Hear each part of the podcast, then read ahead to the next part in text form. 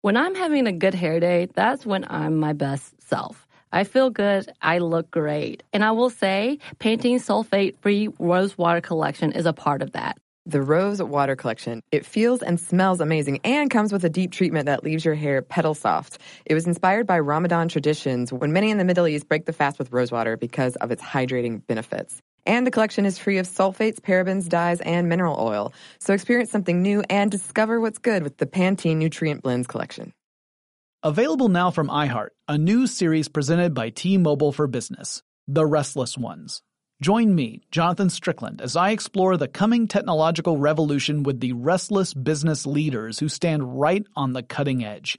They know there is a better way to get things done, and they are ready, curious, excited for the next technological innovation to unlock their vision of the future. In each episode, we'll learn more from the restless ones themselves and dive deep into how the 5G revolution could enable their teams to thrive. The Restless Ones is now available on the iHeartRadio app or wherever you listen to podcasts. Brought to you by the reinvented 2012 Camry. It's ready. Are you? Welcome to Stuff Mom Never Told You from HowStuffWorks.com.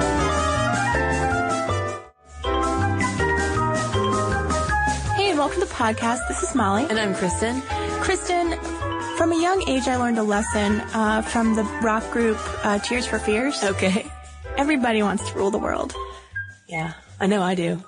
And I think the best way to achieve world domination is with a secret society having your back. Yeah. And thus, today we're going to talk about Freemasons. And how we can take over the world?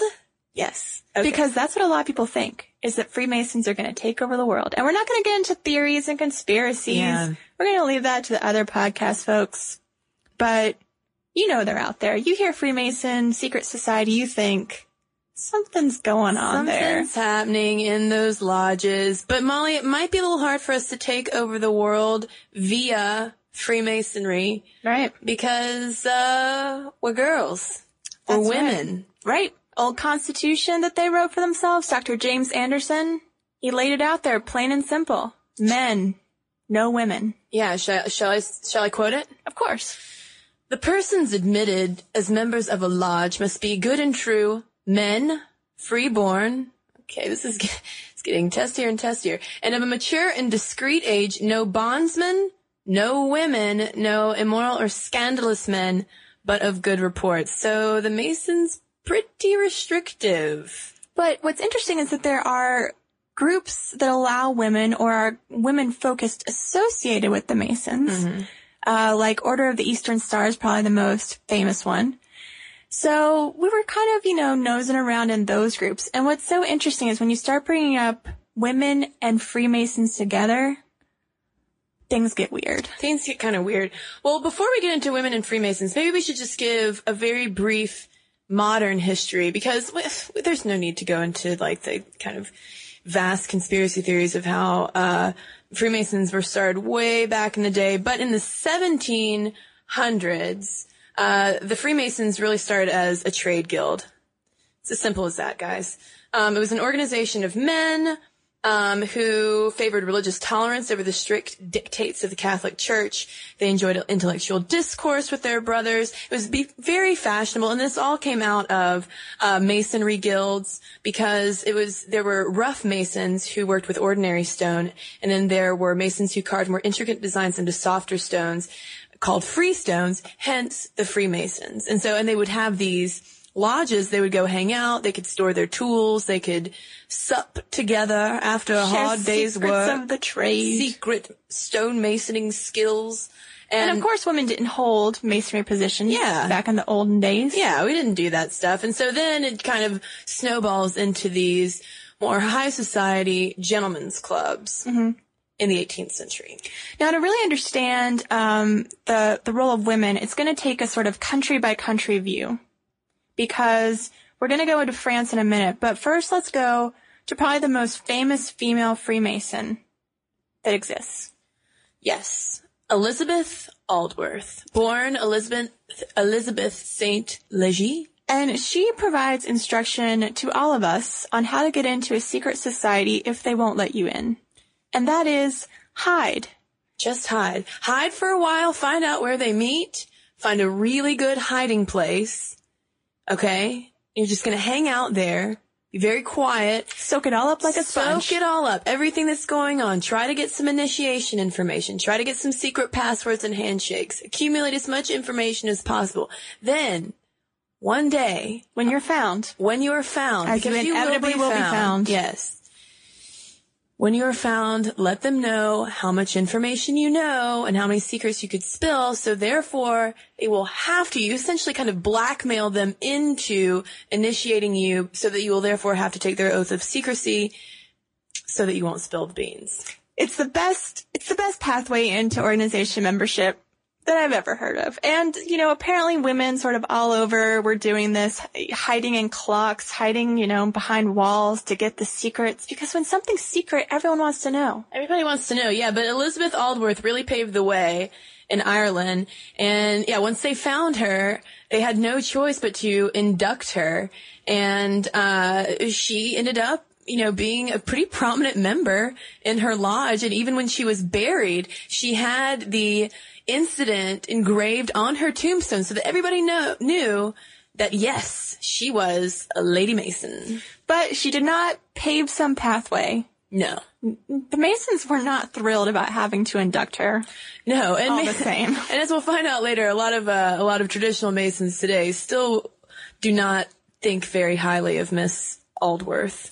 But let's go to France, as I promised we would, because I think it's really interesting the relationship of Masons and women in France.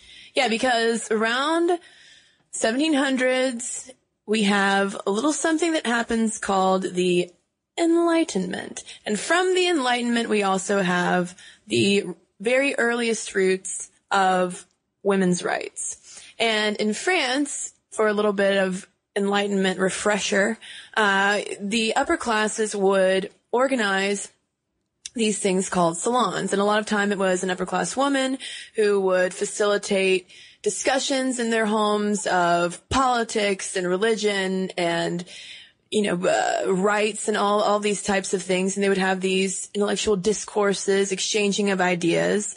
And, um, Masons at the time in France were sort of other, they, they were kind of similar to salons at the time. Wouldn't you say, Molly? Yeah. It was, you know, people getting together of a certain class, talking, sharing these ideas of the day.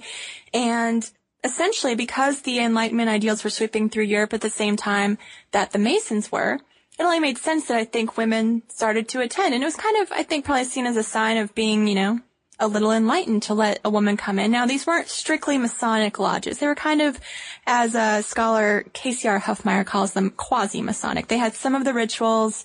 They had sort of the same organizational setup. And they were eventually, you know, kind of loosely recognized by the official Masons.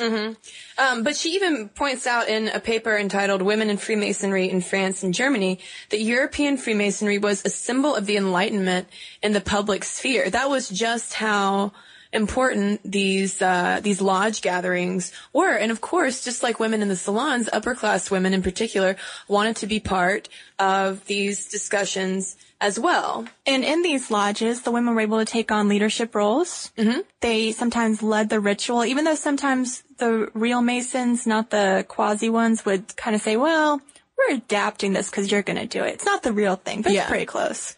But I think that what was interesting is they actually ended up being pretty good uh, ritual keepers. At one point, there was an anecdote that the men wanted to tra- change the ritual a little bit, and the women were like, no, that's not how we do things Yeah, they here. wanted, they didn't want any exceptions made for them. They wanted to be fully initiated. And that happens, I think, even today with, uh, co-Masonic groups where the, uh, some of the initiation rites will be deliberately different from traditional Masonic initiations. Now, one of these groups in France at this time was the Order of the Amazons, and you could get the high degree of Amazonry Anglais, um, where you were initiated by a queen and you were called on to recognize the injustice of men, to throw off the masculine yoke, to dominate a marriage, and to claim equal wealth with men, among other things. And these were the kind of ideals that were dominating female Freemasonry. Now, maybe this is why it didn't catch on worldwide, because maybe the men didn't want to have a group or women were throwing off the masculine yoke.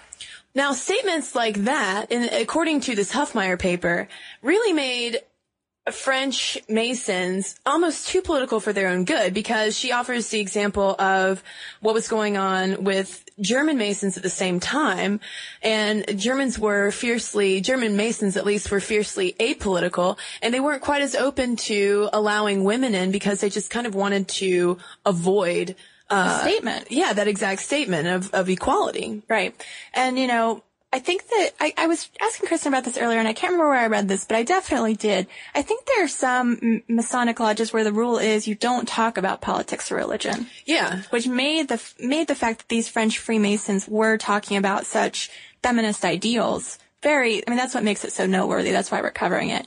But I thought that um, a scholar named Paul Rich, who wrote a paper paper called Female Freemasons, Gender, Democracy, and Fraternalism, made this really interesting point about the purpose that having women in Freemasonry could possibly serve today.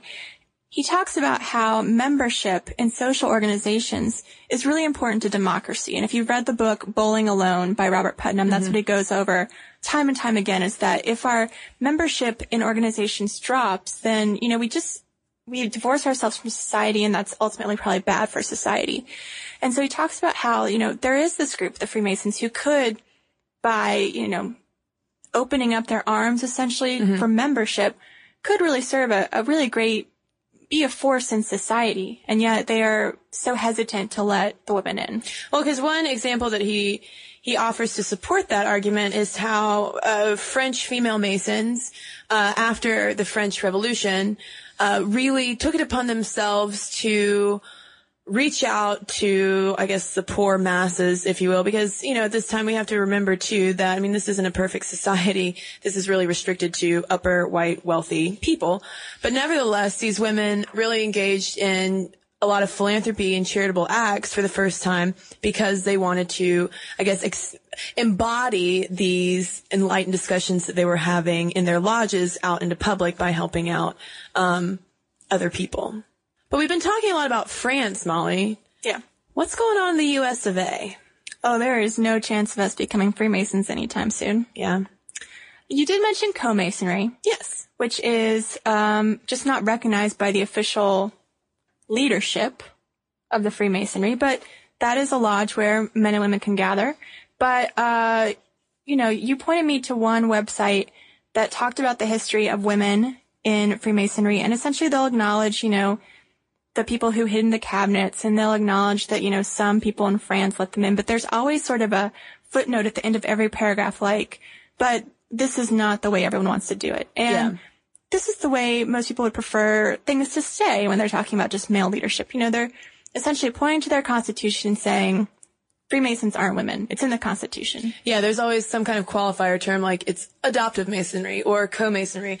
But uh, I do want to share um, a pretty colorful anecdote of our own. I guess you could call her America's Elizabeth Aldworth. Um, this was back in the day, you know, when co- before the days of uh, co-masonry, and there was a woman named Catherine Babington in Kentucky who lived near a Masonic lodge and she would conceal herself in the hollow pulpit during every lodge meeting. And she did this for more than a year. Okay. So of course she, like we said at the beginning, she followed our advice and really accumulated all of this knowledge. And then when she was finally discovered, they questioned her and they found out that she knew everything. But then they kept her in custody for more than a month while the lodge decided what to do with her. Poor Babington. That would not fly today. Well, it's just, you know, if you are going to hide out and listen to a secret society, it's something to be aware of. Possible consequences. They'll yeah. induct you or they would keep you secret for a long time. Well, yeah. I mean, even after this month of being, being held, they didn't even initiate Babington. They still just kicked her out. And you know, sometimes when you have a secret, you know, dead men tell no tales. She's lucky she escaped with her life. Oh my goodness, Molly. This podcast just took a, an ominous a turn. turn for the duck side. But I think there's one guy that we do have to talk about, uh, who's also from Kentucky, and his name is Rob Morris, and he's sort of the father of adopted masonry, adoptive masonry in the United States. And we do see this happening a lot um, in the late 19th century, early 20th century, of these male civic leaders, often wealthy men, who did embrace this early idea of gender equality and women's rights that was really starting to take off at the time. And he started the, uh, the Order of the Eastern Star based on this idea of adoptive masonry and allowing men and women to congregate together. So there are, you know, as we said, many women's groups, Order of Eastern Star being most prominent, that women who are associated with Freemasons can join. Essentially, if you're the daughter, um, wife, Wife. sister, there are options for you. But if you wanted to be full on fraternal member of the organization, you probably will be choosing something like co-masonry, something not formally recognized. Yeah. Let's say Be a quasi Mason. a quasi Mason, all sort of descended from, um, and I didn't take French, so just go ahead and forgive this. The droit humain, okay. droit, droit humain. that was the French, French group. Mm-hmm. So again, again, all of our feminist strides or infiltration, if you will, within this secret society descends from the French. Right. Because co-masonry is sort of descended from that French splinter group. But even today, when we were kind of researching around, looking at, look, just Googling, if you will, women in Masons, we kept coming on these, these pages of traditional Masonic groups or lodges who acknowledge the fact that yes, it seems kind of sexist that we don't allow women, but you know, it is in our constitution and that's the way it's always been. And, you know, we had these female interlopers and they kind of got in, but they- they're not really Masons. You know, they really defend the fact that it is a fraternity. And I guess that they could turn around and, you know, make the same accusation of, you know, well, why, if, if women can join full-fledged lodges, then maybe men should be allowed in sororities. You know what I mean? Then you get into this whole kind of argument of men's and women's groups and should any of them be gender specific? Yeah, I mean, I think the only reason that people have a fascination with this particular one is because there are so many, you know, secrets and conspiracies. And it's so widespread. I mean, it's an international organization. There's Right. like by what the 1930s in the U.S. there were more than two million members just in the 30s. So I can't think of any other organization that's similar for women to join. I mean, I think the only thing I could think of in terms of philanthropy would be the Junior League, but I don't think they have any secrets to share. Yeah. And I really want some secrets. Um, so I don't think we're making the argument that women should become or should be allowed membership in the Freemason groups. If they don't want us, that's fine. I'm kind of, I'm not going to fight for this of all things. Um, but I just thought it was interesting to highlight sort of the, the strides some women have made. And you know, there have been places like in France and also in England where Freemasons were very associated with the suffragette movement, where they really used um, their social power as a as a good force of change and have been really good friends to women's rights. Well, I think it's also kind of on the flip side of that. I think it's also an interesting example because I wasn't aware of these connections between, you know, Freemasons and the Enlightenment and all of that stuff going on in France.